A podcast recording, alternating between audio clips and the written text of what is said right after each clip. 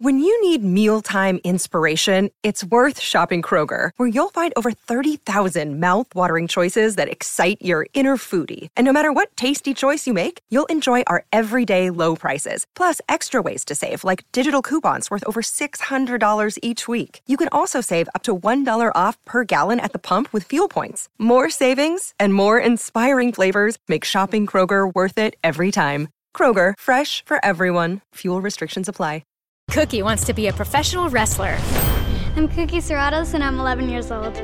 She also wants to win all the medals. That's why Cookie and her family make every day count, squeezing out her best with Go Go Squeeze. Okay, Cookie, let's break for a Go Go Squeeze. Go Go Squeeze fruit on the go pouches are a nutritious snack made from 100% fruit with no sugar added. Go Cookie! Because when you nurture your kids, you squeeze out the best in them. Squeeze out their best with Go Go Squeeze. Not a low calorie food. Products range from 11 to 13 grams of sugar and 60 to 70 calories per serving.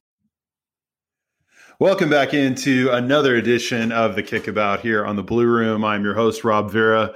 Joined this week by Matt Jones and Mike Diasha. Um, you guys were just having what Matt terms local chat before we hit record about beers and socializing potentially, and I guess all the all this talk about your lockdown being eased over there has got me a little sad on Thanksgiving Day here in America, where we're being advised not to travel at all or see family. so it sounds like uh, I don't know if if you guys have the sense, and, I know you were talking about earlier earlier this week, if if they're kind of lifting some of these restrictions a little too soon, or if you're kind of excited about some of the the developments uh, of potentially getting to get out again and maybe even get back to Goodison. Yeah, I, I feel excited about it. I don't know if, if Mike's the same. I think it's the fact that there's the vaccine news, which continues to be positive, that's sort of underpinning my general attempts to be positive. So, listen, I'm not, you know, I'm not expecting us all to be back in Goodison Park in a month and, you know, potentially all at Wembley for a League Cup final in February. Imagine that. Um, but but um, it's it's nice, isn't it? It's nice to have things to look forward to. It's nice that we're talking about these things again and you know, I was, you know, I think everyone I've spoken to about this, maybe Mike aside, has said that while they're not really keen on the idea of going to Goodison Park where it's only, you know, 2,000 people in there, uh, everybody who said that if they got picked out the ballot, they'd probably go if they got the opportunity. So, uh, yeah, we'll, we'll, we'll have to wait and see on that one. But yeah, I'm feeling positive, mate. Yeah. Mike, you still I get, get, get the sense you're still a little cautious, even if you were to get selected. I, I, and again, I don't totally understand how they're doing it, but it, it, sounds like they're almost doing some kind of rotating lottery to see who gets to come to games in, in, in a limited fashion. It's it's probably got to be difficult if you're doing the whole thing where, on the one hand, you're uh, acting accordingly with uh, certain guidelines and, and with common sense to say, you know, I want to dodge this disease as much as possible. I don't want to contribute to the problem. And then then you get the call that you've been picked to go to Goodison, and you're like, oh well, you know, I know I said that, but I really do want to see James Rodriguez play. I, I, that would admittedly be tough for me to to pass up, but I'm I, I, feel like with the vaccine so close, I'm just I'm I'm so hesitant to put myself in that kind of situation right now. But I, I have no idea how they're even going to pull it off or what it's going to look like to have you know even a few thousand people in the park and how they'll distance and those sorts of things. Yeah, I think um, it's a light at the end of the tunnel, isn't it? Which is it's just so nice to have. because um, even as well, as little as what a month ago, we were pretty much relying on having some five minute tests that might let us go back outside. So actually seeing some sort of tangible results from a vaccine is just like it's heroin mainlined into your eyeballs at the minute. which is a nice thing to read about and remind yourself about every few days when you just have a bit of a down moment. Um, Mm-hmm. Yeah, I'm, I if I got selected, I'd have a really hard time saying no, but I'd like to think I would say no. Mm-hmm. I just I just don't think my conscience would allow it right now. I, yeah. And I I know that the chances of anything happening is so small. Uh, but it's just for me with the vaccine news being there now, it will be a case of I've been incredibly patient with every aspect of my life. I think we all have. We've all been very, very patient with our lives. Yeah. And the fact that there is a light at the end of the tunnel now, that it, for me, it's like, right, there's one final push of being really, really patient. And if that's what is the difference between everyone you know still being alive in a few months or not, then I'm going to keep being patient.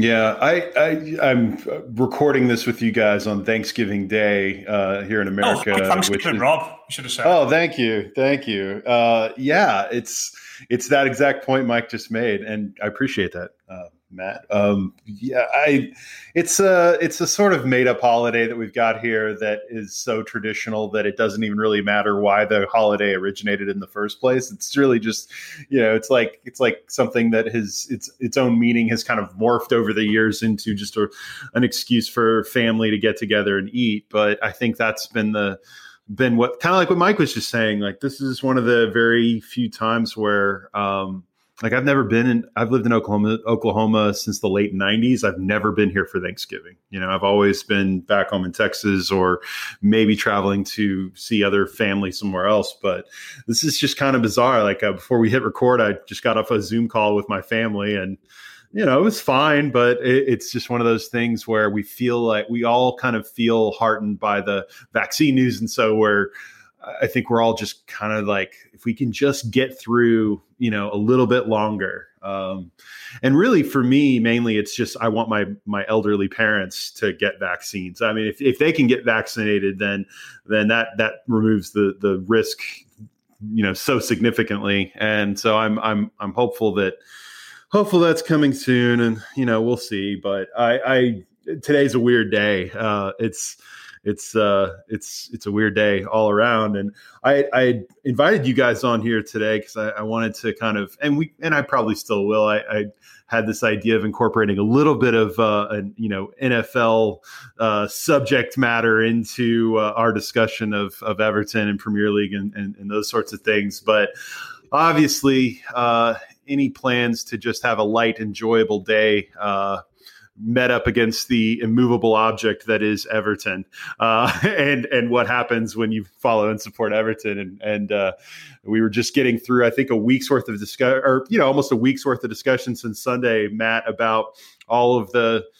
You know, oh, do, should how much nitpicking do we want to do over a road win in London? And and we broke a losing streak, and there's still so much in front of us, which I uh, I certainly believed after the game, but uh, here we are, uh, you know, waking up today to news of Lucas Digne, of all things, suffering a major injury in training of all places. I, I don't know what it is, guys. Uh, I, I don't think we have a timeline. There's there's kind of unofficially this fear it could be up to two months, which doesn't sound very sciency to me. It sounds very speculative at this point. But uh, so who knows if it involves surgery, you have to think it's probably on the longer end of things. But um, yeah, I, I, you wake up to that, or at least I woke up to that today, and uh, it's a it's a bit of a gut punch, um, you know, to to take someone who is such an integral part of of, of everything good at Everton and, and what we've been seeing this season, especially in attack, and suddenly to have Lucas Digne uh, out. I, I, I don't know about you guys, and and Mike, I'll start with you on this, but that I, I this is irrational. But there's something about an injury happening in a non-meaningful setting, uh, and what I mean by that, of course, is training is a meaningful activity, I suppose, but it's like you can almost you can almost uh, you almost can kind of like shrug your shoulders that hey things happen you know shit happens. And, and if it happens in a game you're like well that's just that's how sports work. But for it to happen in training right when we're right when it feels like all right we may have uh, started to turn things around. We've got a couple of winnable fixtures coming up uh, I, know that there we'll get on to talking about what we do or what Carlo Ancelotti does, but it's a bit of a gut punch, isn't it?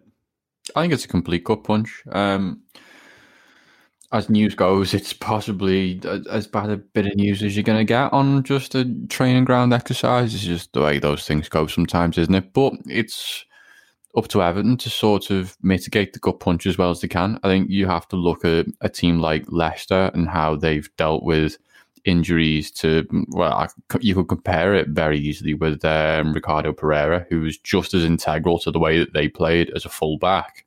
And him knackering his ACL towards the latter half of last season was massive for them.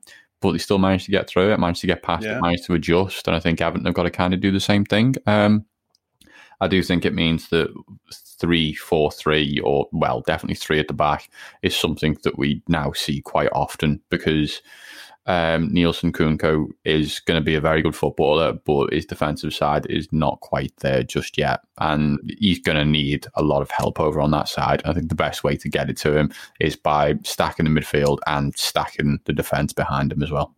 Mm-hmm. Matt? Yeah, I think the thing about it is just, I think there's some players that you sort of, you go through your, your week to week and you get ahead of games and you sort of half expect them to be injured or like you're sort of not surprised. Like if Andre Gomes was reported as having an injury today, you, you just shrug your shoulders and go, "Well, yeah, Andre Gomes yeah. gets injured, you know, every now and then, it's fine." But I don't think Lucas Digne's ever really been injured, has he? I think he's just whenever he's been whenever he's been fit, he's been in the team, and you just sort of get on with it. And I think that's probably the one of the biggest testaments you can pay to him, really, in regards to the fact that you just expect him to be in the, the 11. You don't really notice him until he has games like at the weekend where you go, you sort of reminded, like, you bloody hell, this, this lad's really, really good. And we're, we're quite lucky to have him in that sense. So I think it's just, it's that sort of comfort blanket that we've had at left back whenever he's played. And now, last season wasn't his best by any means. He, he, he didn't reach the levels he, he reached in his first season, but he was still solid and dependable whenever he played, you know, and did a job for us. And just not having that there is a, a worry in a defence that, you know, as we spoke about before, already needs restructuring and, and rejigging because things haven't been going particularly well. But um, yeah, I, I, mean, it's it's one of them, isn't it? With training, you, I think you, you hear about managers of the best sides, and they always talk about how the training is intense and competitive and Mm-hmm. You, you you want it to be like that because you want everyone to be fighting for the place of the team at the weekend, and and that that you know that that's part of it. And then in the same breath, you, you don't want it to be too much. But you know, I, I know what you're saying, Rob. You can't just have them all socially distance and train and just you know doing no, yeah. and stuff like that. Yeah. The, the, these things are going to happen from time to time. It's just it's just a bit shit that it's happened after you know, I think certainly the first 45 minutes might be Lucas Digne's best he's had for the football club at the weekend. I thought he was unbelievable. Um, but yeah, just really annoying, isn't it? Not really much else you can say about it. Yeah, I it's annoying, and and uh, I think Mike brings up a good point, and I I think under I think it's fair to say that under lesser managers, of which we've had plenty uh, in the last uh, decade or so, uh, this is one of those things where we where I think we all would I think we historically have we would shrug our shoulders and say, all right, well there it goes, and that's you know we've got not only the built-in excuse to lose, we we almost kind of allow it to, to happen. And, and I think this is a real test uh, for, for Everton, isn't it? In terms of seeing how far as a, a collective mind hive, if you will, in terms of the of, of the mentality and in terms of having a manager who has dealt with situations like losing a player before and how has he had to adjust and and uh, you know, you could. I, I, think it's a really good point to say other other sides this season have lost significant players to even more significant injuries, and we're certainly not immune to it. it, it maybe it's uh, somewhat miraculous we've already made it this far without having a, a major one, um, but we we now have one to deal with, and it's coming at, of course, right before the the festive schedule, which is just to me the even, you know, in some ways, the even bigger kick. You know, if this had happened in January, maybe. Uh, you could you could talk yourself into it not being quite as big a deal, but it, it does it does certainly begin to make you think about uh, how Everton have to operate. And honestly, I, I, mentioned before, guys, that that I don't that I thought the subject matter I was going to talk about today was going to be completely altered uh, by this news, but maybe it isn't. I, I, I, I and and what I want to talk about today is was a little bit about how my consumption of other sports probably changes my mindset about what my expectations are at times in, in regards to, you know, what success looks like uh, in a game, uh, you know, offensively, defensively, those sorts of things. Um, and uh, so, before we get too into that, I, I guess I want to come to to the two of you because you're you're obviously more tactical. I mean, it goes without saying you're you're more tactically astute than I am. Uh, but I, I, really am interested in your thoughts on this. Um, before this happened, Matt, I. I, you saw the thread that I you retweeted the thread that I posted earlier this week about um, the fact that th- this idea that fixing the defensive issues, while certainly not something that you can dismiss, certainly not something that's easy, is a more, I, I feel like, a feasible issue to address with a side, especially if you feel like A, you have a really strong manager and a management setup, and B, you feel like you've got quality options that you just have to find a way to get the mix right on. Whereas, trying to suddenly, with an existing group and no additions, suddenly make them into a quote good attacking side. That's just not how it it, it works, right? And so uh, I've kind of I kind of had this mindset going you know going forward after the Fulham match, which is a we need to improve the defense, yes, but b um, in, in a league that looks like this with all of the scoring and, and so on and so forth, you, you almost have to I'm not saying accept. You certainly don't want to get to a point where you're accepting uh, conceding two goals a game. Where you can't win like that consistently. But I think that there has to be this mindset that hey, it, you need to be a good attacking side to stay with the elite in this league. Focus on that. Try to do the best you can defensively um, and and go from there. And and I thought what we saw on Sunday at Fulham was an example of of trying to make an adjustment. Uh, essentially, Carlo Ancelotti kind of constructing a right sided attack where one hadn't maybe existed and shoring up some things. And it had some mixed effects. I thought in the first half the attacking was great the defense was obviously still leaving something to be desired. But now we're getting to a point where it looks like it's going to be three three at the back, especially this weekend. Seamus Coleman, I don't think is going to be back this weekend, right? I think he'd said last no. week it's at least two weeks for him. He clearly doesn't have any intention of giving Jonjoe Kenny meaningful minutes, though I think that that will probably change situationally during the festive period. Um, so it looks like we're going to be doing the wingback thing, guys. So I want to start with you, Matt. Like, uh, what are your expectations for uh, uh, an adjustment like this in regards to how you view Everton's defensive bar, if you will, in terms of where where do you set the bar? Like, can do you do you almost have to kind of concede that? We're not going to be as tight defensively as we'd like until we get our fullbacks back to fitness. And maybe this is just one of those things where we have to, you know, a, a, allow the the actual composition of the way the squad is versus what we want it to be to dictate our expectations of how the defense performs. Uh, I, I think it's going to be a bit of a tall task to, you know, with this particular group to keep goals out of our net right now, and we just have to hope we can score. What What are your thoughts?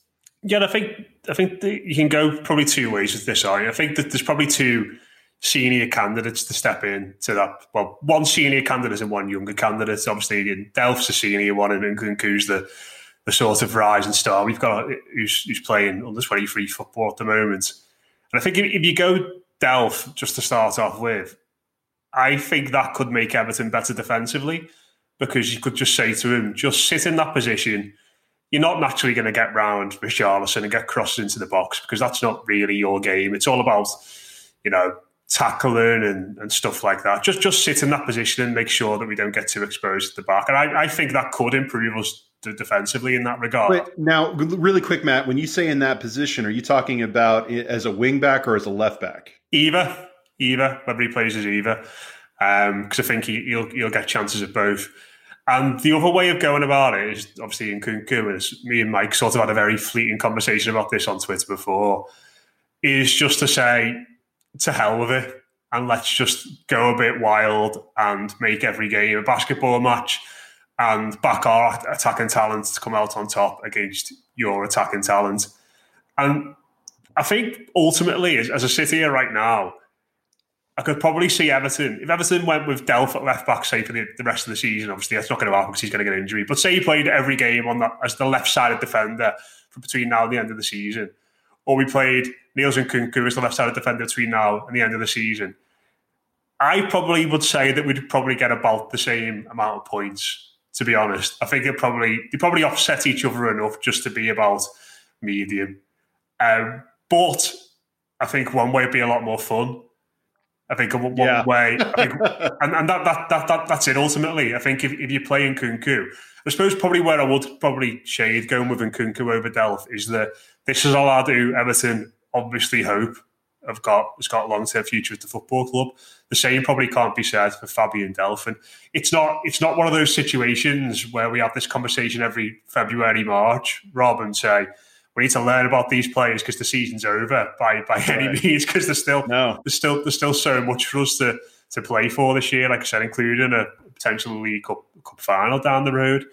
But if your best player is not available, you may as well learn about one who has shown promise, who has already been given his opportunity in the Premier League, and you know didn't have a great game, but didn't disgrace himself either. And let's let's see what he can do. And I think we'll learn more in the long term about Nkounkou going that way, and we'll all have a lot more fun along the way. Whether that's what Carlo Ancelotti will do is, is a different matter entirely. I think Delph will definitely get games, certainly in those big matches up until Christmas and, and in the new year. But by and large, if we're playing a generic opponent, a generic stadium, and Everton need to win the, the football match, I'd probably go with Nkounkou over Delph.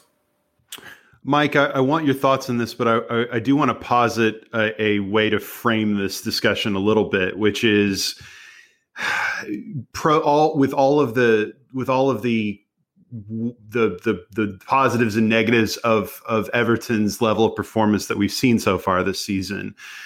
Do you do you look at a choice like this, uh, an Nkounkou versus Delph choice, and you do you say to yourself, which of these two would allow Everton to play as similarly as they as possible to how they played with Digne in the in the in the eleven, or to Matt's point, do you say, do you sort of concede, maybe do you concede that you can't play that way? And you therefore go for the more defensively solid option um, and hope. Like, I guess my my my concern, and I, I want your thoughts on this too, is that uh, if you're going to play Delph at left wing back and you're telling me he's not really the type that's going to get forward and get involved in the attack, then I'm I'm almost sort of like, well, why not just play with the back fourth? That like, what's the point of? To me, I, I wonder, and you guys know more about this. I kind of am oversimplifying it, but what's the point of a wing back if he's not getting involved in the attack? I guess is my question. So, all those things thrown out at you, Mike. What what are your thoughts? Um, I think as a wing back, I think Delph would be perfectly adequate. I don't think be any real issue. I think he would obviously get involved in that in the final third. I just think, uh, sort of akin to what Matt was saying, that he wouldn't have anywhere near the same influence that Digne had on that final third. He'd be there, he'd be flashing crosses in, but it wouldn't be towards the same influence that Digne did, and it wouldn't be with the same focus. Just that's the only real difference. The the, the one thing you can always guarantee at wingback is volume. You can never guarantee quality. I think that's that's mm. a big hmm. difference there. Um, I'm just, I want to have fun. I, I, want to have fun. I, am enjoying the, the, one thing I've enjoyed about this season is I, I have had fun, quite a lot of it. Everton have scored goals that I haven't been able to dream of at all ever when I've supported Everton. That includes Roberto Martinez's first season, which was really good, but the quality of goals has never been this good ever. There's some of the intelligent passing, some uh, some of just the moves and the confidence. I haven't seen it, and I would like more of it. And I agree with Matt that if you're in a situation where you lose a player who is so important to that system and that confidence, then work out a way of keeping that confidence, change it a little bit because I think Everton were aware that they couldn't really keep playing the way they were playing anyway. Because we've seen that over the three games before the international break. Something had to change. And there you go. You've had something change for you. We we saw three four three, and we were a little bit umming and ahhing about whether it would stick around. And a few people said, "Yeah, I could see it sticking around for a little bit of time with a few tweaks here and there." Well, there you go. It's probably going to stick around now, and now it's time to tweak more things. So whether you'll see James take much more central positions and be the absolute creative force that's protected properly, then that might be the answer. Maybe that is that is how things change, and that's where things do go down a different path. And it's got to all go through the fullbacks to create any sort of attacking impetus, any sort of space. You're asking maybe more of uh, two front men rather than um, Calvert on his own. Maybe you are moving back towards that two up front thing with a sort of proper wing back system of people who are going to cut track back and cover. And to me, that sounds perfect for the likes of Fabian Delph and Seamus Coleman. And if you're going to want people to just cover that and do hard yards, there you go, do those hard yards. You don't have to be the absolute just excellent cream of the crop crossing wing backs. We'll change this system up. We'll play two up front. And you know what? Yeah, we'll stretch defenses wide and then we'll head them through the central area with the likes of James, with Alex Iwobi, with those sorts of players, with Doucouré, who I thought was excellent the other day. I want to see more of that sort of surge and run deep into the box. Want more of that. So those sort of things can be done. There are answers here. But I think it all comes back to the fact that I just want to have fun. So if they are going to sort of stick to try and play the same system, yeah, go for Nkounkou because that'll be really fun. Like the, the lad has got so much there, but he's raw and he needs time to adapt to that. Maybe it's written off our top four hopes this year. Those hopes that I think none of us really had when the season started, but some us gained. And that's fine because sometimes setbacks happen. They're going to happen to loads of teams over this season, but I don't think it's written off Everton's chances of Europe. And you know what? If there's only one way to get there, and that's through having the confidence to go out and score goals and outscore teams. And that means going and having fun. Yeah, I think just one, one more point I'd make on that, Rob. I'd be surprised if we ever saw, maybe apart from this weekend, actually, uh, but even not this week, I'd be surprised if we saw this this weekend. I'd be surprised if we saw Iwobi one wing back and then Kunku the other wing back. I don't think he'd go for that. I think if you've got if you've got if you've got Seamus Coleman and, or Jonjoe Kenny as one wing back, maybe give you a bit more defensive stability and shape. Mm.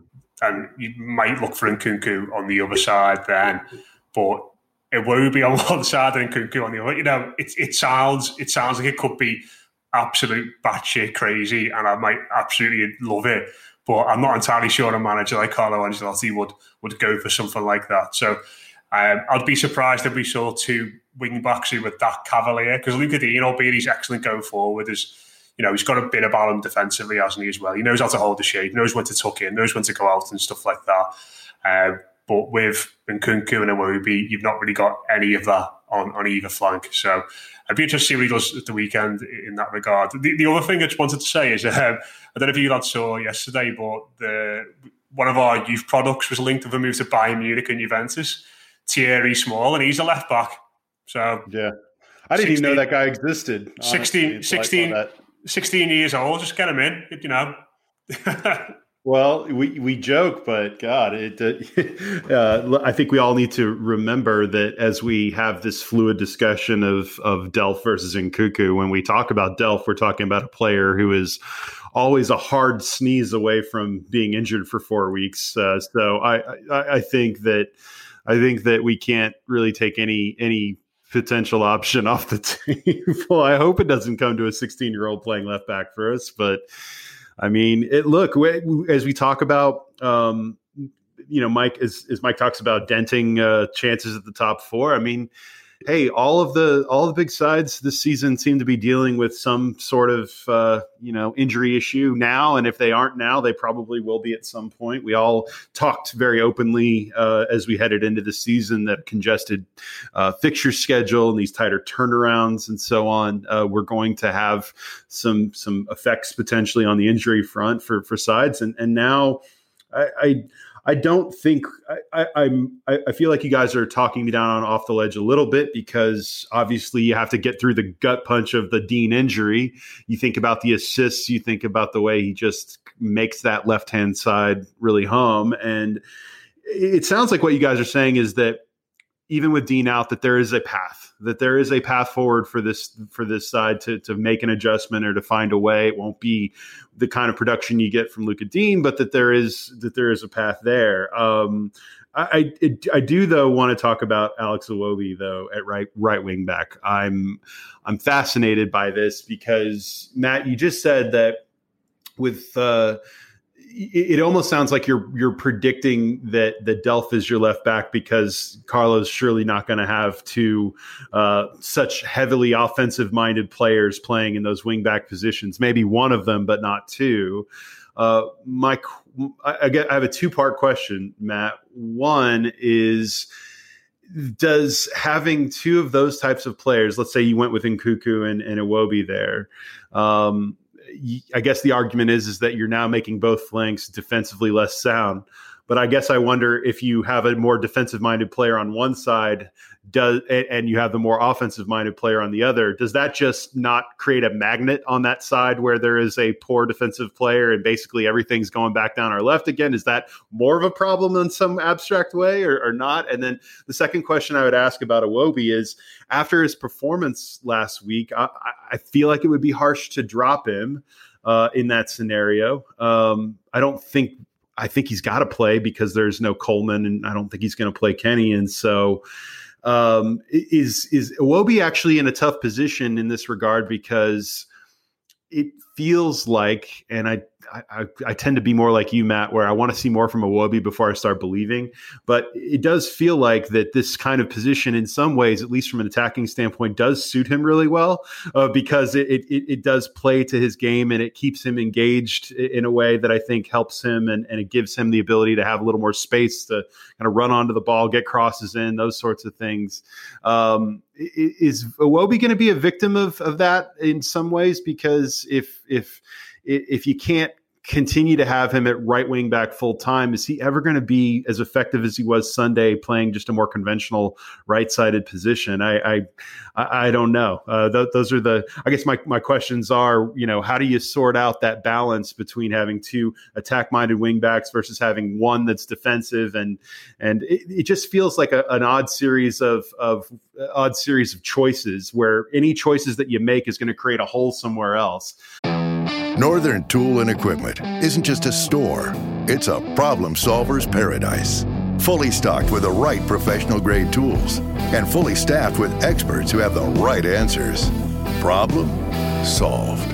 Northern Tool and Equipment summer sale is on now. Stop in and save up to 50% on pressure washers, sprayers, generators, fans, lawn and garden equipment, and more. Hundreds of deals in store or at northerntool.com. Uh, how do you manage your way around that?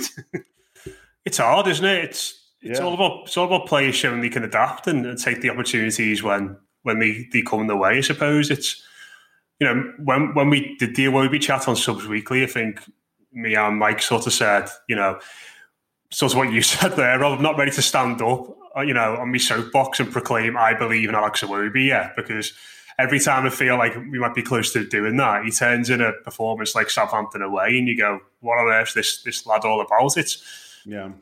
I, I, I do have some sympathy for him because the, the, the fact he played right wing back at the weekend and did so well is sort of indicative of the fact that he is someone who's just been hoiked around this team for for ages without really ever getting an opportunity a in his best position or be in any position long enough to to make it his own and, and develop consistency and develop links with people on the pitch. This this might be a chance, and I, I agree. I think it'll be harsh to drop him for the weekend. I'd, I'd probably start him in that position as well. But you just sort of half expect it, don't you? That you know, whoever plays left hand side for Leeds, we're going to be sat there 20 minutes in going, he's having a good game, isn't he? It's a little bit worrying this. And then mm-hmm. I suppose the, the one thing you could say about the way we lined up at the weekend is that if that wasn't working, you could easily tweak the shape a little bit and say to Godfrey, go and play right back. And Iwobi can play in front of him for a little bit and you can change it up that way, maybe stem the flow down that side. That's, I suppose, the, the advantage of having versatile players. But yeah, I know what you're saying in terms of the wing backs being a little bit unbalanced as well, in terms of one attacking and one defensive. And in an ideal world, I'd love to have us have two lads flying forward. And do you know what? I probably would be up for Iwobi on one side and Nkounkou on the other side if we had a back three that looked like it was really functioning. And unfortunately, yeah. at the moment, it's not. And those lads have shown so far, whether they played in a back two or back three Fulham, that they need protection. Unfortunately, and like you said, it's about moving pieces around on you know on your little tactics board and saying this could work, this could work, and then you go, well, actually, he's, he's not covered properly. And it feels like that's where we are at the moment. And, you know, whether he sticks with the system and just says, you're to have to learn how to adapt and how to get better. And with time, you will, because you'll be better used to the system and better used to the players around you. Or whether he keeps changing it, looking for a formula, I don't know. I'd probably prefer him to do the latter. Sorry, the former, to be honest, and just just just stick stick with the way you're doing it. Um, yeah, it's all the changing. You, you feel like you, you, you feel like you're caught between a rock and a hard place because it's like you've got to change when the results aren't going well. But does more of the change just continue to perpetuate the same inconsistency in results? And I, it's a tough one. It's a really tough one. But I think I think just uh, football fans in general, I think we we we take a little morsel of evidence from a football match sometimes to try and make these huge long term yeah. predictions from it. And I think that's that's not something I want to do with a Wobie Iwobi's great 45 minutes of Fulham. It was promising. He showed he could do a job there. Um, I think there are aspects of the wing back role which suits his, his attributes, um, and, and, hopefully he can take that forward. But listen, I'm, I'm not sitting here saying he's, he's going to be playing right wing back for us every week because he's you know the answer there full time. Let's let, let's wait and see. Let's how he, see how he does against the better side. And then if he does well at the weekend, let's see how he does against the physical side in Burnley. And then if he does well against Burnley, let's see how he does against the really good side in, in Chelsea. You know, it's, it's step by step by step. Week then, by week, yeah. You get, you know, I sound like a manager there, though, and I one game at a time. But, you know, I, think, I, think, when it comes to these players, that's that's where we are. We, we, we unfortunately, we can't trust them. We can't trust them to, to come in and do, do a job. So it's up to them to, to change our minds, and that's going to take a, a, a bit more than, than one half against Fulham. Yeah, Mike, you you got me f- fairly or not. I, I, especially now confronted with this situation, I think you've probably you've probably lit this fire with me of thinking that hey, some some normalcy to everyone's schedule, no international games till March. Um, you know, guys you know, people getting healthier. Gab- I mean, the Gbamin theory to me is one of those where I, I, on the one hand, I I think the argument that you've made about Gbamin being a much better fit for what we want to do with this season's side versus whatever the idea was with pairing him with Gomes uh, last season, that this is actually a far better suited solution for him. But I, am also kind of thinking, am I being uh, am I being hypocritical by saying that I want you know uh, Iwobi is just a theory until he does this more, and I'm actually put pinning way too many hopes on a guy who's only played a game and a half for us at this point in his career. Like I I, I think the plan makes sense, but. Uh, I also I think that a lot of my hope right now is sort of invested in some players, at least defensively, some players uh, getting into better form uh, as they have a more normal schedule.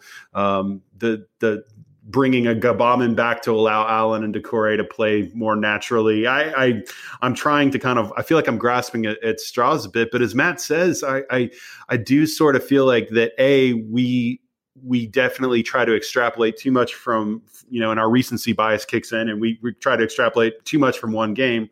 But yet b we have to sort of take this one game at a time and try to manage our way through that because i think the idea of trying to project what this side or what the starting 11 is going to look like even two weeks from now almost feels uh, it, it just doesn't it feels like trying to uh, you know to staple jello to a wall at this point.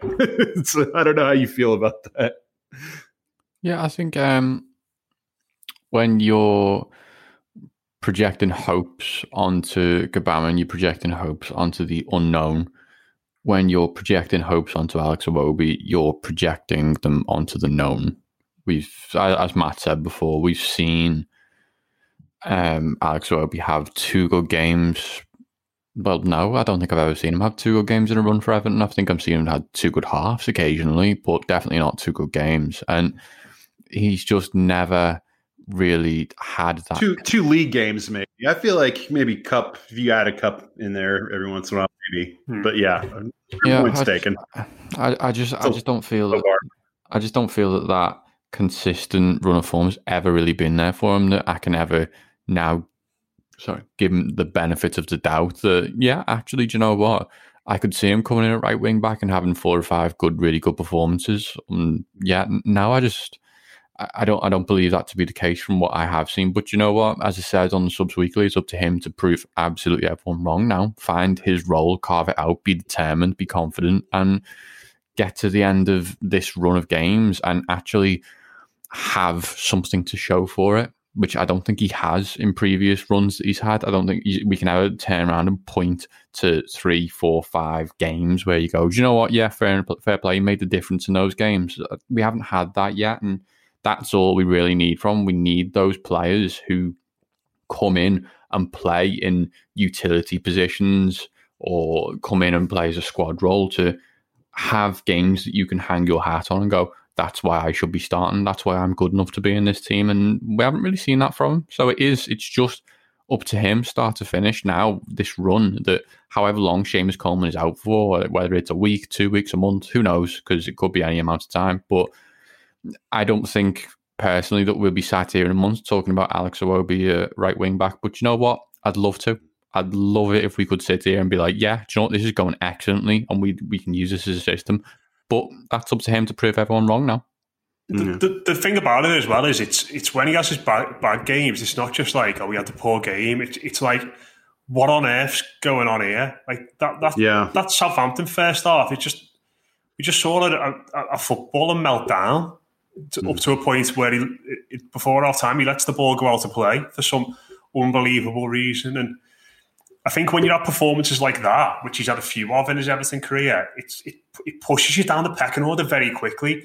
And you're only going to go again then when you are need to be drafted in like an emergency at right wing back, or if you've got an injury crisis. And all of a sudden, that's when you get your chance, and, and the window is, is very small. And I think is that, he a confidence player, Matt? I would say he is. Mike's Mike's not, and I, I, don't I don't know. I just I just sort of feel like he, he has spells in games. Like, cause even at the weekend, he had a bit of a ropey start. If you think about, like, he, he played that pass back to Pickford, didn't he? Do you remember, like on the volley, and Pickford spooned it up in the air, and they had a bit of a chance, and you just thought, oh god, it's want to be want to be one of those days. I just think sometimes he just bursts into life and has yeah. fantastic little spells in games, and it just sort of comes. I don't know where, where it comes from. It just sort of happens. I, I don't look at him and think, oh, he's, he's confident today. He's playing well. He just seems to just find little spells in games where he, he does really well. But ultimately, the reason why we're skeptical about players like this is because we're, a, we're a club that are looking to be in the top six this season. And it's it's hard for players to establish themselves in a side that's, competing for the top sixteen. It's not it's not easy to go from that good middle of the road Premier League player into someone who's going to be getting games every week for a team pushing for the European spot, and fans aren't moaning about you and saying, "Oh, he's not very good. I'm not sure about him." It's hard. Not not many players do it. Not many players can, can make that step up to it. And, and, and you know, if Iwobi was to do it at this point, he'd be one of a you know a minority that, that, can do it, can make that jump up. So that's why people are skeptical about it. That's why it's sort of hard to envisage him going on and making those next few steps. And it's not it's not because he's not got the ability because he has. It's just everything else around him. It's the, the circumstances he was brought to the football club in. It's the system we're playing in. It's his own focus and his, his, his inconsistency as well. And he, he's got a chance now, but because of because of how low he can go in terms of his performances, I sort of worry he's only ever going to get small windows to prove himself and windows where he's not necessarily playing in his best position. Mm, yeah. Well, and whether it's just because of of the lack of I the lack of a of a very conventional plug and play solution on the right side or what, I mean, it does seem pretty clear. Uh, I didn't think I'd necessarily be bringing his name up today, but it does feel like Carlo Ancelotti certainly, you know, seems to believe in something with Iwobi, or at least feels like he can get something out of him because he does continue to get chances uh, where others don't, like Anthony Gordon. Um, I, I, don't know that. Um, uh, you know, I joke all the time that Gordon's legend just grows, you know, exponentially every every match he doesn't play because we insert our own narrative into the unknown and, and create a solution. And I, I think that that you know, I know that we did that with Lookman a lot when he was here. I, I hope Gordon. I Gordon's still so young that it's hard for me to get too worried about this notion he won't get his he'll get his chance. I think it's not coming as fast as we'd like it to, but um, it, it is interesting that and I always say this: don't don't believe what a manager says. Believe what a manager does. If if he plays a plays a player consistently, uh, that's that's how you know how that manager feels about the player, and and and that's I think that's true in, in sport in general. Um, but I, I I think what'll be interesting to see uh, as as we go forward is is frankly, uh, Carlo Ancelotti kind of needing to to earn his money in a in a situation like this, where where we don't have we're not blessed with with incredible uh, fitness in some key areas, and and this is about uh, a manager who historically has always said he is not wed to a particular system. He is uh, someone who looks at the talent he's got on hand and he finds a way to configure it in a way that he can get the most out of it. And so I think that's that's uh, I mean that sounds very obvious at this point, but that's that's kind of where we're going. Um, just, just, one, just one thing I wanted to mention there, Rob, in regards to yeah. players players getting better as we when, when they're not in the side, and maybe this this could be a little segue into our NFL chat. Actually, sure. I always I always I always remember this. Uh, when I've well I've been into the NFL for a few years, and obviously I'm an Indianapolis Colts fan. And in 2011, Peyton Manning, who was obviously the star quarterback for the Colts, had led them to a lot of Super Bowls in his time with them, was injured for that season, 2011. Didn't play a game. The Colts, who were one of the best teams in the NFL with him in, won two and lost 14 that season. And I remember there were pundits on American football, NFL, whatever you want to call it, uh, programs saying that Peyton Manning should win the MVP award for that season because it's because it him not being there and the drop off in the Colts performance shows how important he is to that side. yeah. I've I've heard those sorts of abstraction type arguments before, and there's, hey, there is something there is something to that. I, I and I mean, by the way, he was great to be fair. of course, well, and he's he's there's a reason he was you know he's a first ballot Hall, Hall of Famer. He's one of the greatest that's ever played. But I, I mean, he won five MVPs, and and and and an MVP is. Uh, I, it's hard to convey if you've never watched the NFL, but winning an MVP is hard and rare in the NFL. Uh, to do it that many times, that's a LeBron James, Michael Jordan level of, of dominance of, of your position. And so, uh, yeah, uh, Peyton Manning is is. Uh, I, I think that you can i think you could almost say as we we kind of wrap up the Lucas Digne portion of of this and circle around to that that it is a gut punch to lose someone like Lucas Digne because of how well he was playing and how instrumental he was to things. And we certainly will suffer from that to a degree. But i don't know if I can ever, no matter how good a left back is, it's hard for me to ever look at a left back and say that injury means that you have to write off the whole season. A quarterback in the NFL is that way. I think for Everton, frankly, at this point, it, it, it is it would be losing to me Calvert Lewin or Richarlison. I think is clearly the the one that is the one you can't lose for any meaningful period of time because we have all of the available evidence to show what happens when we do. And yeah, I could see Richarlison missing the last half of the season and say, "Yep, he's player of the season, all right," just because of that exact Peyton Manning uh, example you gave. But uh, hey, great segue, Matt. Uh, it's almost like I asked you to do that, but I didn't. Um, it wasn't so much that I wanted to talk NFL specifically, but I, I, I did want to, to talk about you know, uh, Mike Michael here has been um, has I, I, don't know what it is. It, I almost feel like a a proud papa watching him uh, really get into the NFL this season uh, because it's you gotta you have to understand, guys. It's such a weird juxtaposition because as I have been part of the Blue Room now for years and part of you know friends with you guys now for a while and kind of part of Everton Twitter for a while. I've always felt like my perspective was driven by being someone who didn't grow up with the sport. And now it feels and so my observations would sometimes be a little more i think a lot of my observations about how i view the sport how i view our expectations for certain things i think are driven by the fact that i am not someone who grew up with all of the kind of unwritten rules of how you know this you know, this clean sheet means more than anything else, or you have to play this way, or you can't do this. I, I think I've probably just gotten into this sport uh, with through the lens of all these other sports, right? So now it almost feels like the roles are reversed, and I, I see you know someone like Mike and Matt. You've been into the NFL for a while now, but you know you guys coming into the NFL later in life and consuming this sport that I've grown up with for as long as I can remember. I've I've been watching NFL football. I grew up in the Dallas area, and you know for better or worse, I've been a Cowboys fan growing up, and that's that's a an interesting journey in and of itself. Much like Everton, they haven't won anything since the mid '90s, and it's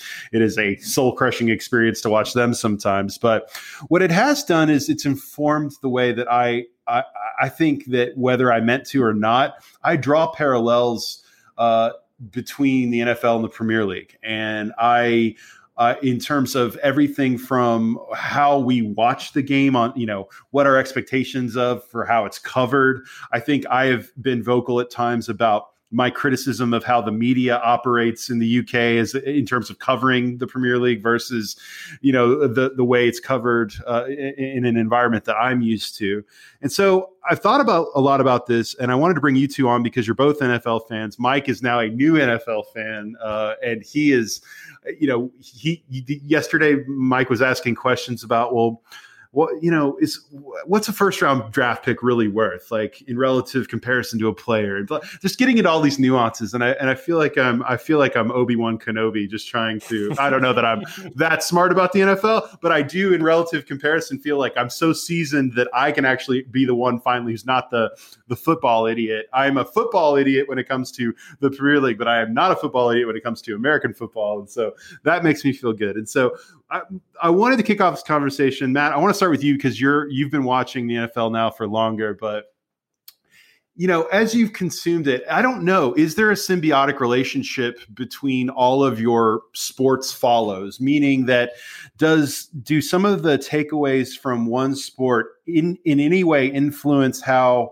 you then end up viewing another sport at, at, at times. And, and the example I'll give you, and this is what prompted this conversation, is I was wondering why is it that I'm so like I'm not as worked up about thing about defense for instance when we're winning or when we're scoring and i think that that comes back to the fact that like when i grew up watching the nfl if you were a good defense you held teams to under 14 points a game right in the modern day nfl you can be a good defense and allow 24 points in the game but if you're getting sacks and turnovers you're considered good and it's a it's a high scoring game and so i think that it's not just that. Hockey has become that way. Uh, NBA basketball is now higher scoring than it's ever been. I don't know if it's because we are flooded with analytics. We are flooded with more resources now for smart people who are paid lots of money to invest their time and efforts into diagnosing and analyzing how to attack defenses in every sport. That that's why we are just now in this big culture change and shift across all sport where offense and attacking is so prevalent it's changed the way that I think I consume the Premier League. Whereas my first round with Everton was in 04, where we were going to the Champions League off the backs of 1 0, 1 0, 1 0, 2 1, 1 0. You know, so Matt, my question, I'll start with you is does does your consumption of the NFL or other sports end up in any way impacting your perceptions or your expectations of dynamics and others in, in, in, a sport like the Premier League? I, th- I think I probably go the other way around. So, okay. so, for, so for example, the other night when the Colts were playing the Packers, and like, like I said, I've been watching the NFL for a long time now. The Colts were effectively two touchdowns behind where they at one point they were losing 28-14. Yeah. And I, I still have this habit of equating that to the equivalent of being two goals down in football. yeah. And I think and I think that it's harder to come back from two goals down in footy than it is to come back from two touchdowns down in the NFL.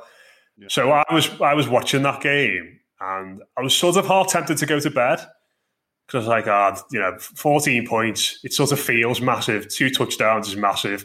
Aaron Rodgers and all that. It just, it, you know, I was guilty if, you know, it's the classic if you're two goals down on 17 minutes at Goodison and all of a sudden the empty train carriage back into town, the ship and mitre feel very, very tempting to get off. Um, but I think I think it's the I think what what what I've I think being brought up on football and trying to get more involved in in other sports and more involved in, in the NFL. I think we're conditioned by following footy that a goal is such an important thing that happens in the, the game. A, a, a, goal happening in football, I'd say, is probably more significant than anything happening in any other sport because touchdowns come around more regularly in the NFL. Tries come around more frequently in rugby league and rugby union. So I've still got this preconditioned thing in my head that when the Colts are two touchdowns down, that that's pretty much game over. And actually, this season they've come back from 14 point deficit. I think there was an 18 point deficit as well against yeah. the Bengals earlier in the, in the season. And I still, it's just there. It's just there in my head that I think, ah, that's maybe this is a combination of being an Everton fan as well and was never coming back from those deficits games. yeah, yeah. I feel like I feel like for me, it's been the other way around. Rob, it's been the mm-hmm. it's the, the you know being brought up on Everton and on the Premier League and on football sort of finds its way into to other into other sports. And I think stuff like what Mike said there, I, I find myself asking those questions as well. Like, what's how much money would you put on a first round draft pick and that sort of thing? So, mm. yeah, it is quite an interesting dynamic, actually.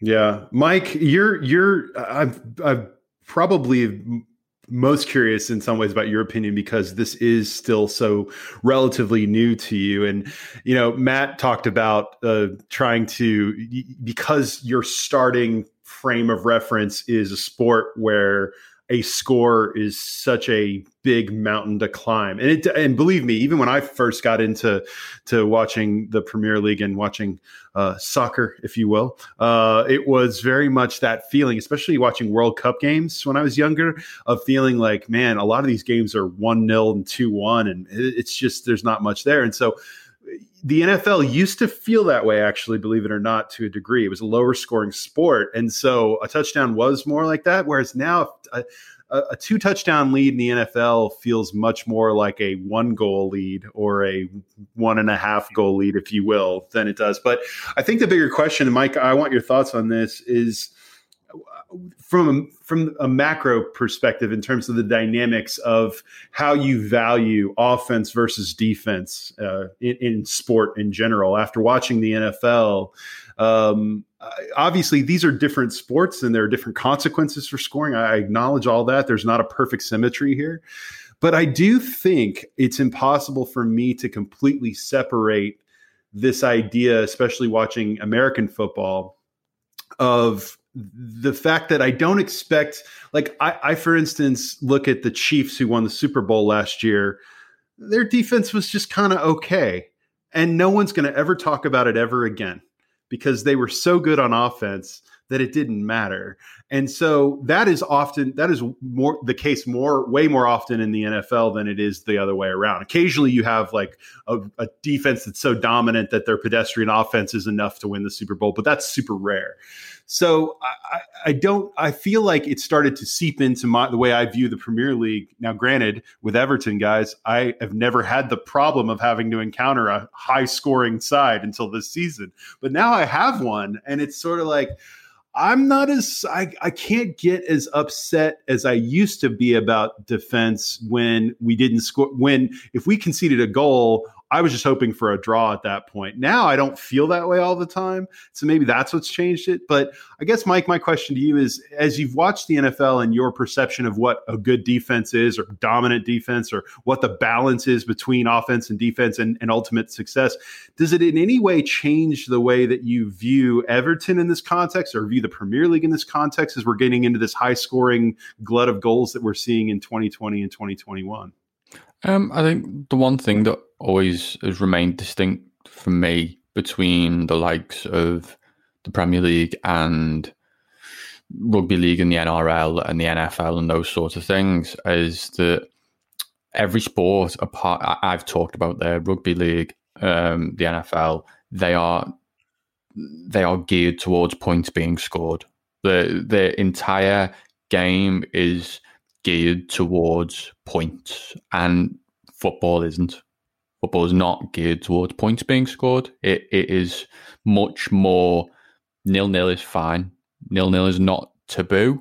If you are kept out, if there is a shutout, it's not a thing. It's just yeah, you didn't score a goal because guess what? You're not mandatory to score a goal. Nil nil can be a good thing. Like those, there, there is a definite difference between the way an offense works in the NFL, the way um, the, the, way uh, offensive patterns work in the NRL, and the way that attacking teams work in the Premier League, because you have two examples there of systems and plays that are designed and set up specifically with all of the rules in mind that take place within the confines of maybe 10 or 15 seconds.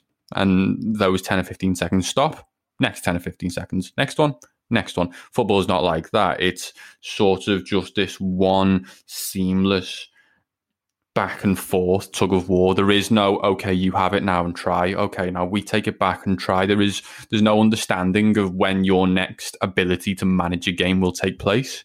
So I feel that when it comes to football, as you say there, Rob, it all comes back to those high scoring games.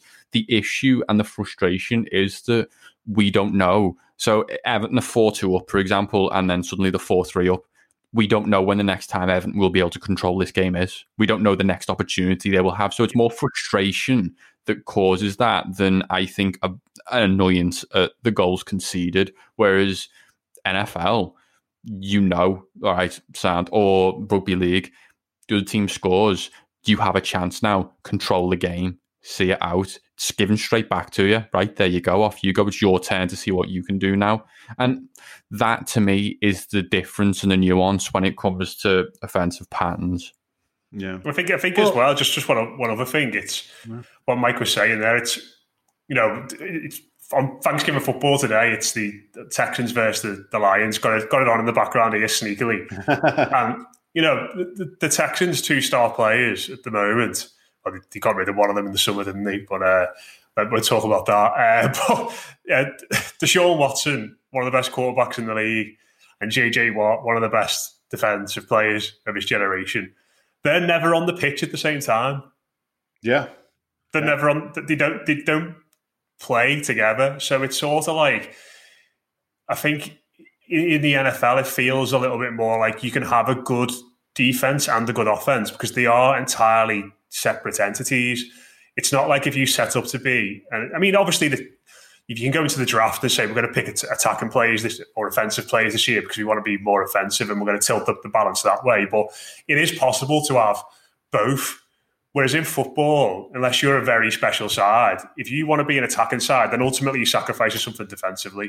You know, it's, I think the the NFL, it's, I don't know, it's a bit like the, the two things do, in, in, you know, offense and defense do impact each other, but they don't really because the the, the same. What, what, one mm. example, this might sound like a weird comparison to me, but it's a bit like a bowling partnership in cricket where you're not doing your thing at the same time together, but the pressure that one bowler puts on the batsman can help the one who goes next and, and vice versa, if that makes sense. So you're not doing your thing together, but you sort of are as well. You, you're, not, you're not actively on the mm-hmm. pitch doing your sport at the same time, but what happens with one has a knock on effect with the other. Whereas footy, obviously, it's it's much more of a, a, a team thing. Whereas in the NFL, you can have your two best players Rakuten. It's the smartest way to shop and save. Earn cash back at over 3,500 stores in every single category. We're talking fashion, beauty, electronics, home essentials, traveling, dining, subscription services, and so much more. Rakuten deposits your cash back directly into your PayPal account or can send you a check. Membership is free and it's super easy to sign up. Rakuten has 15 million members who are already saving. Shouldn't you be one of them? It's a no brainer. Shopping smarter doesn't have to be harder. Start with Rakuten via desktop, the app, or the extension, and let Rakuten do the deal finding for you. Start saving today at Rakuten.com or on the Rakuten app. That's Rakuten, R A K U T E N. In the entire franchise, never be on the pitch at the same time together. Yeah, no, I mean, look, I, I'm certainly not arguing that that they're they're they're, they're very similar sports because there are some major differences. I I think though that sometimes the defense. I think in the NFL though one thing the way and it's not often thought about but the way that defense impacts the offense on your own team is that if your defense if your offense um, you know is the kind of offense let's say for instance is you know quick strike and scores really quick but doesn't hold on to the ball for very long. You have the defense out there longer. That can have a symbiotic relationship on on you know your ability to have possessions, or if you have you know if you keep the ball longer, you you expose your defense less, etc. But you know, they are, they sorts are of things are true. they are separate entities, though. No, no, no, absolutely Yeah, yeah. separate entity. But I, I think my my general point was more about kind of the broad scope of what does success look like, Uh, and as we talk about team sports in general, and every team sport uh, has some component of offense and defense, whether they're on this, you know, you know, obviously in, in, in footy, it's more, it's, it's the same 11 who, who once they don't have the ball, they have to switch on to defense and vice versa. Basketball is that way. Hockey is that way. So I'm used to those sorts of sports where, you know, there, there aren't as many stoppages, obviously, and those, those sorts of things are, you're, you're constantly in flux. You're constantly in transition. But I think the broader point I, I guess I wanted to make was I, I I've found over the years that as the other sports I follow become, and I'm talking about the sport as a whole, uh, become more focused. Uh, whether it's the changes in the rules, which have a lot to do with it, frankly, um, the way that they're enforcing those rules maybe has the most to do with it. You know, uh, the way they protect for instance, offensive, you know, players in in in, in basketball and or in the NFL, et cetera. Basically, everything has been geared towards trying to generate more offense. What I can't tell about football.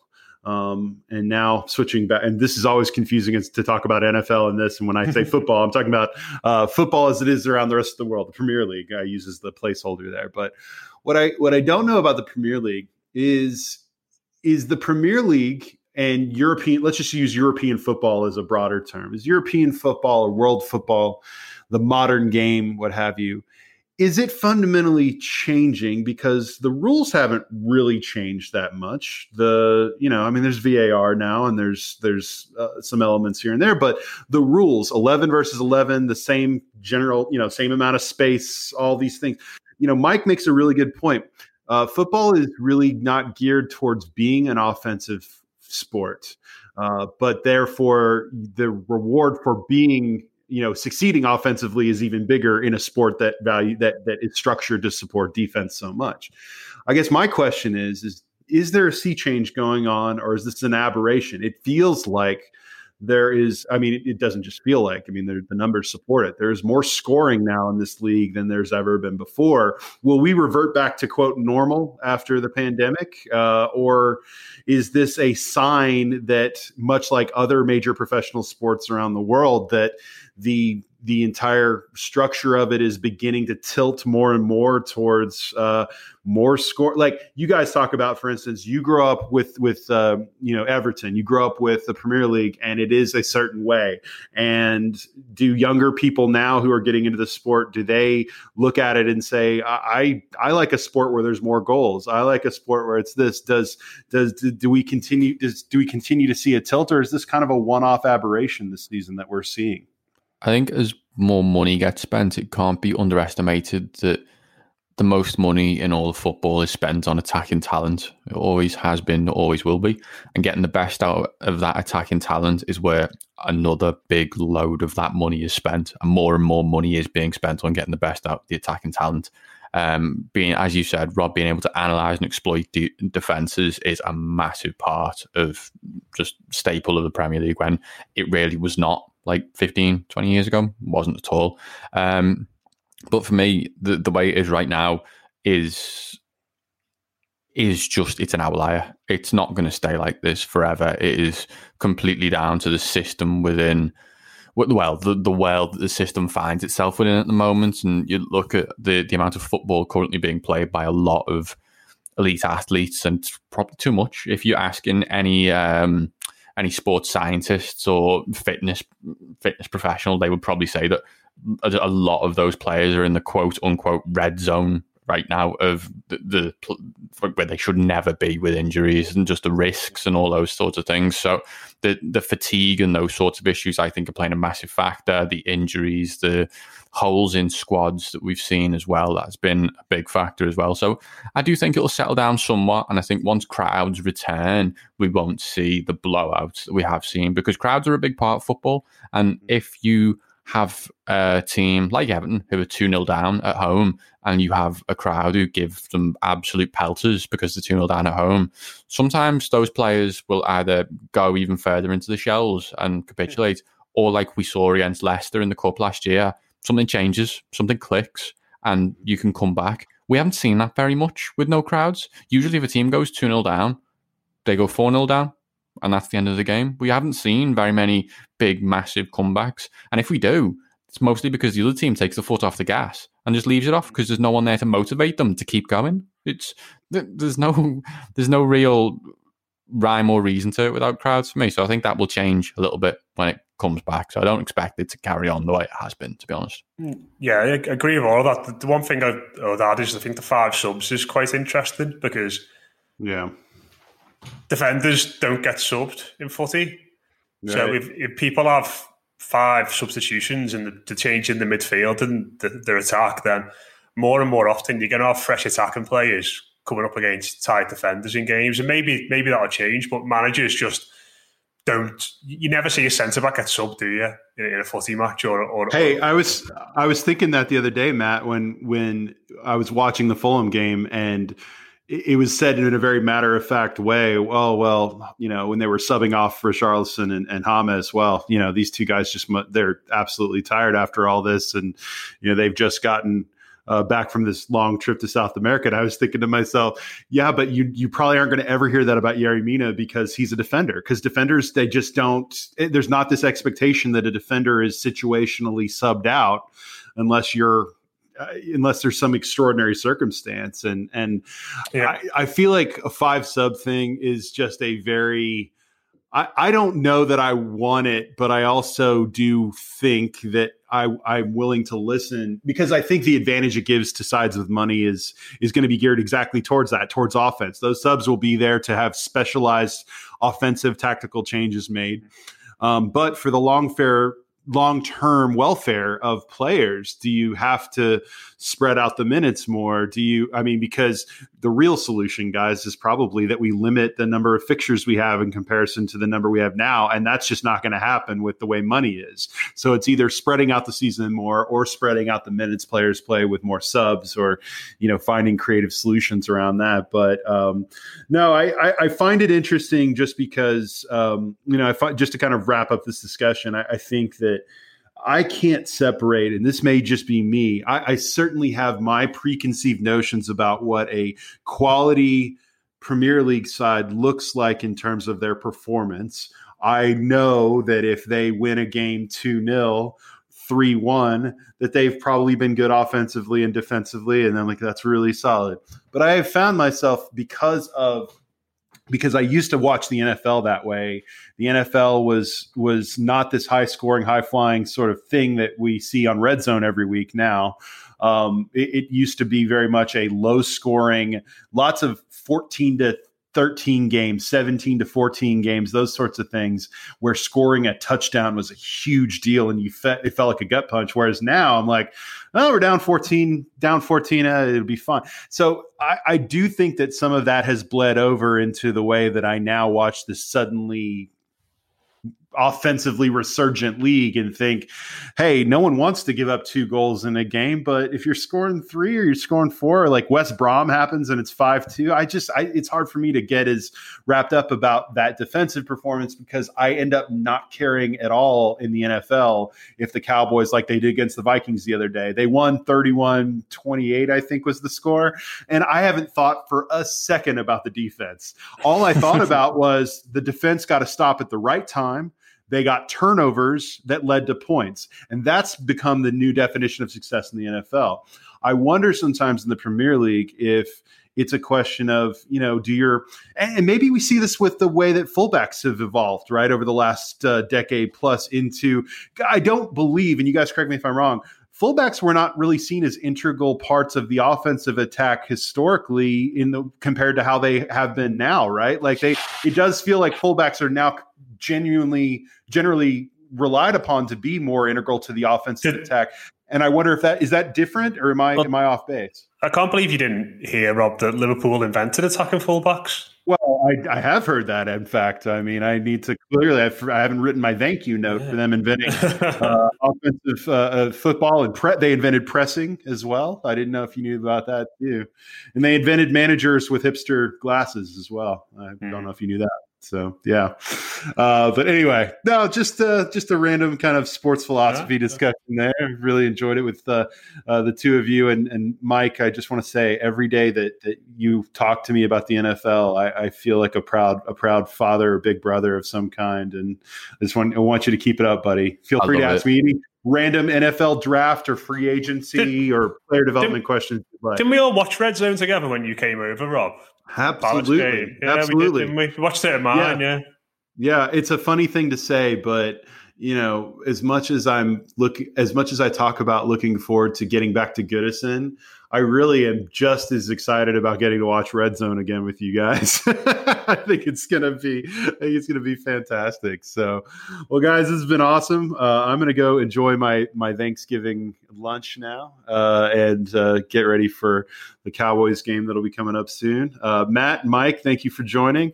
Uh, we've got a game on Saturday somehow uh, against Leeds. if you if you were nervous about defense before, boy, I think Saturday could potentially be a very tense game, uh, but should be a lot of fun. Uh, we'll have post match after that. Um, like we'll remains to be seen who will be on that. I know Matt will be on that for sure.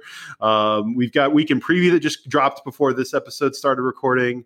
Um, obviously, we'll have you know tons of other content coming up throughout the week. Uh, if I can get hold of Dave, we'll do long con. Uh, maybe we'll do it Sunday. You know, we're, we're supposed to do it last week. We'll we'll eventually do long con again. I'm sure we've got plenty to talk about, and uh, obviously tons of great stuff on the subscriber side. And as I have said on the show many times, guys, subscribers weekly. For those of you who don't subscribe, you should.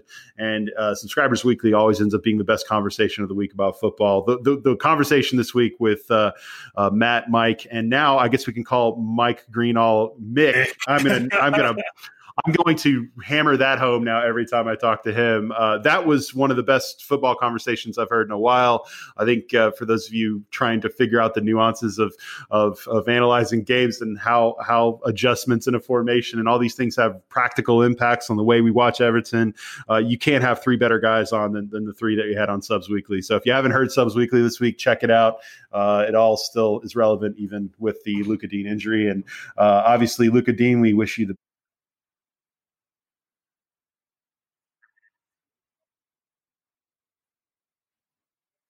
Progressive presents Forced Metaphors about bundling your home and auto. In sports, three goals is a hat trick. And when you bundle your home and auto with Progressive, you get a hat trick of great savings and round the clock protection. So you might be thinking, wait, that's two things. A hat trick is three. But in this metaphor, great savings counts as two goals, and so does round the clock protection. So it's like four goals, and that's more than three.